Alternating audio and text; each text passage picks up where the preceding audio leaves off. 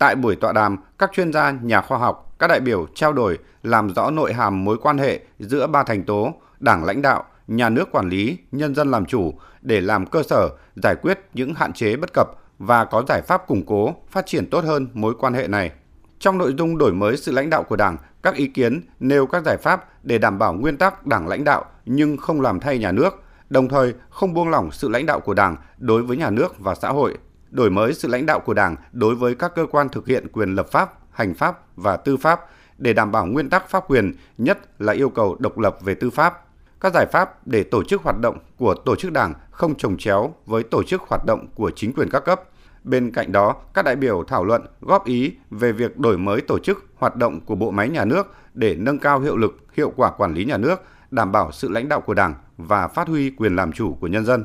Về quyền làm chủ của nhân dân, các đại biểu đã trao đổi, thảo luận sâu về hoàn thiện cơ chế đảm bảo quyền làm chủ của nhân dân, phát huy vai trò của nhân dân tham gia xây dựng Đảng, nhà nước, quản lý xã hội, kiểm soát quyền lực nhà nước, đổi mới cơ chế để nhân dân thực hiện quyền làm chủ thông qua hình thức dân chủ trực tiếp, dân chủ đại diện đầy đủ, thực chất hơn, đổi mới hoạt động của Mặt trận Tổ quốc Việt Nam. Phát biểu kết luận tọa đàm, ông Phan Đình Trạc cho biết các đại biểu thống nhất cao cần tiếp tục hoàn thiện thể chế và các thiết chế, đồng thời đổi mới hoạt động của các chủ thể để đảm bảo trong thực tế hiệu lực, hiệu quả lãnh đạo của Đảng, quản lý của nhà nước, quyền làm chủ của nhân dân.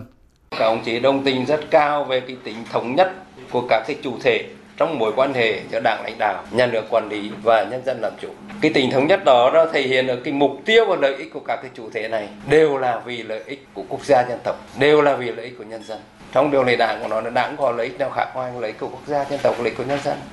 Ông Phan Đình Trạc cho biết, bên cạnh các vấn đề lớn, các chuyên gia, nhà khoa học cũng đề cập một số vấn đề cụ thể trong đổi mới phương thức lãnh đạo của Đảng trong quản lý nhà nước và thực hiện dân chủ.